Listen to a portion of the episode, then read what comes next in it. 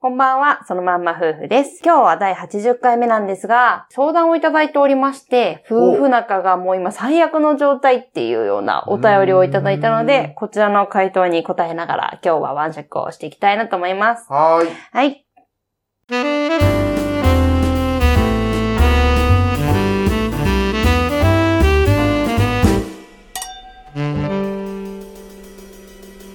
そのまんま夫婦の晩酌ラジオ。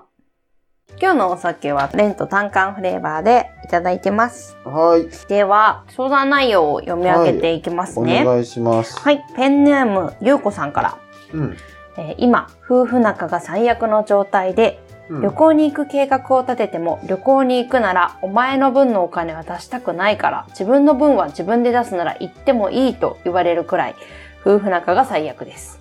ほほ夜、子供の寝かしつけで結構な確率で一緒に落ちてしまうので、どこか行きたいなら、なんでちゃんと起きてて、起きてきて話をしようとしないんだとお怒りなのです。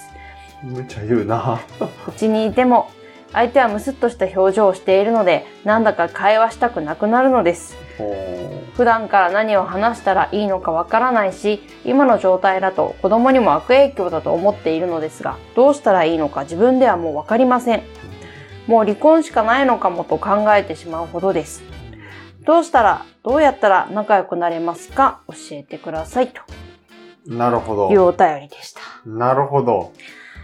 結構、思い詰めてらっしゃる感じが、まあ、する大んです体、があのサイトに届く相談は重いです、あね。私たち。のブログですね。はいブログに、そうですね。あの、夫婦仲に関するブログもやってるんですけれども、。こちらにいただくお便りはなかなかいつも皆さん悩んでらっしゃるな大ってい体うヘビーなのが多いね。結構そうですね。もう離婚しかないのかもと考えて、まあ、しまうっていう段階になって、やはり相談しようかなと思う方が多いっていうのもあると思うんですけれどうんも、そうね。でも最初からね、うん。あの、仲が悪かったはずはないので、まあ、そりゃそうね。何かきっと原因、きっかけがあるのかなと思うんですけどまも、あね。うーん。あるだろうね。ちなみにお子さんは小学1年生だそうで、そこまで小さくはないんだけれども、まあ、ちょっと不仲な両親を毎日見てるので申し訳ないなというふうに思ってるというふうな感じで追伸でもいただいているんですが、なるほどね。まあ、俺正直そこは別に気にしなくていいと思うけどね。まあそこはいいか。まあでもあの実際影響は良くない、良くない影響があるっていうのは科学的にもそれはね、言あわれるんてでるすよ。ね。はい。なので、まあ仲がいいなら当然やっぱり仲がいい方そうがよ当然良いんですけれども、ねまあ、とりあえずこの状態をなんとかしたいと思う、思っていると思うのでだろうね。何から始めたらいいかなっていうところですよ結構旦那さんがもう厳しいよね言い方が結構厳しいうなんのこれって。うん全く解決にも何にもなってないけどうんまあ、庶民分かれてもいいんじゃないかなとあのですねゃうんですよね。正直うん。別れるという選択肢をうん一旦相手に投げてみるっていうのはありだと思うというのが、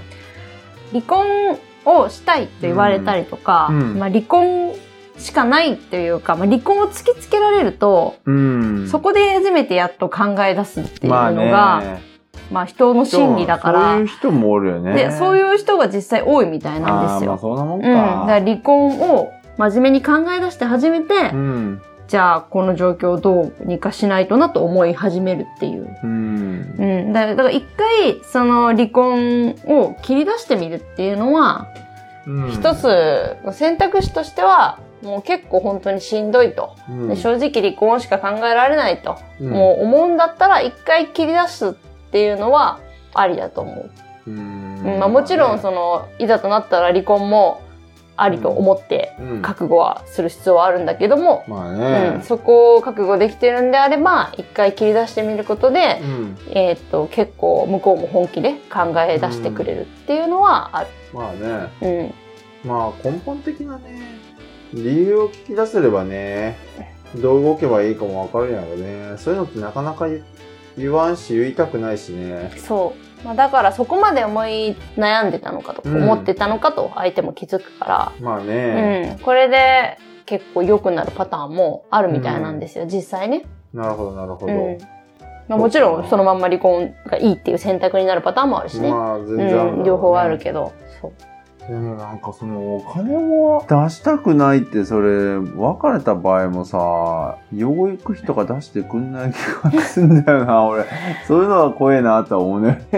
リアルねリアルな話をするとうん、まあでもそこは別れが決まった後の話だからね,、まあねうん今は正直気にしてもしょうがないかそなうか、うんと思うからうんとりあえず、まあでも今の状況をどうにかしたいし仲良くしたいっていうことであればもう思い当たる原因とかきっかけとかがあるんだったらねまだそこがね手を打つ方法があるというまかあそこを考考ええられるるのけがど離婚の話を一旦してみるうん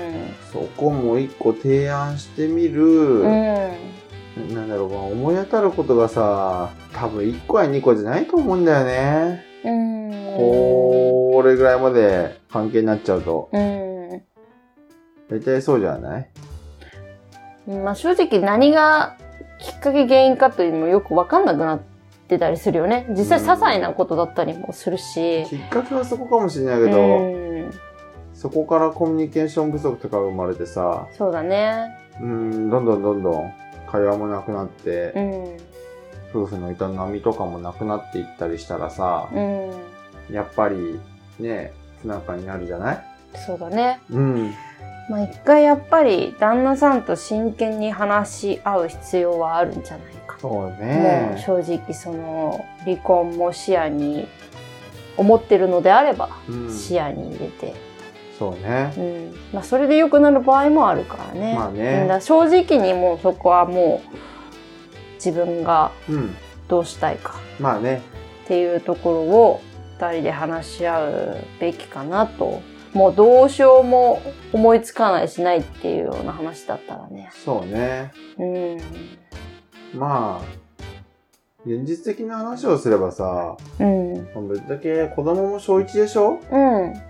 まあ、かっしりバッチリ自我もあるしさ、うまあ、んこれなら早い方がいいよね。実際問題。って俺は思うんだけどうね。んまあ話し合ってみてかねまあね、うまあもんちろんそうだけど。再婚を考えるなってことそのそうそうそう。そういう別のもれるのがそうだ早い方がいい。いっていうのはそうそう、再婚を考えるなら、うん別れる方が早いし、うんね、まだ子供小さい方がさ、ちょっと中学生とかの子供になってくるとか、うん再婚相手もめちゃくちゃ戸惑っちゃうしさう、ーんあのートラブル多いらしいしさ実際そこら辺の子供になるとうんうん実際きついじゃないうんでもまあそういうのもあるしまだ自分が幸せになるさうん道を模索してもいいぐらいのさ、まあ、子供三小一だったらさ、まあ、そういうのもありかなとうん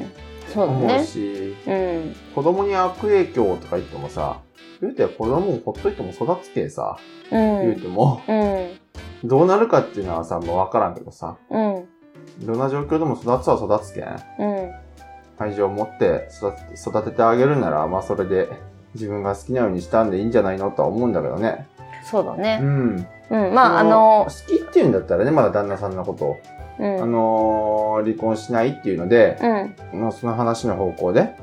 頑張って話進めていくのは大事だと思うけど、その、今のその、メールの文面だけだから、判断はしづらいとこやけど、うんまあそんなにもう、夫婦間の愛情がないっていうんだったら、早めの方がいいかなーって、うん俺は思うね。うんうんうんうん。うん。やっぱりまずはうん。本心でうん。旦那さんと一回しっかり話し合いをしてみるべきなのではないかなとはです ね。思いますね。まあ旦那さんが面倒くさがろうとなんだろうと。そうその離話婚のをちらつきするぐらいのさ、うんえだったらやっぱ話は聞いてはくれると思うから。そうだよね。だってうん人事じゃないからさ。そう、でも真剣にちょっと話、一回話し合いたいと今後についてってまあいねうようなことでね、うん、一回話した方が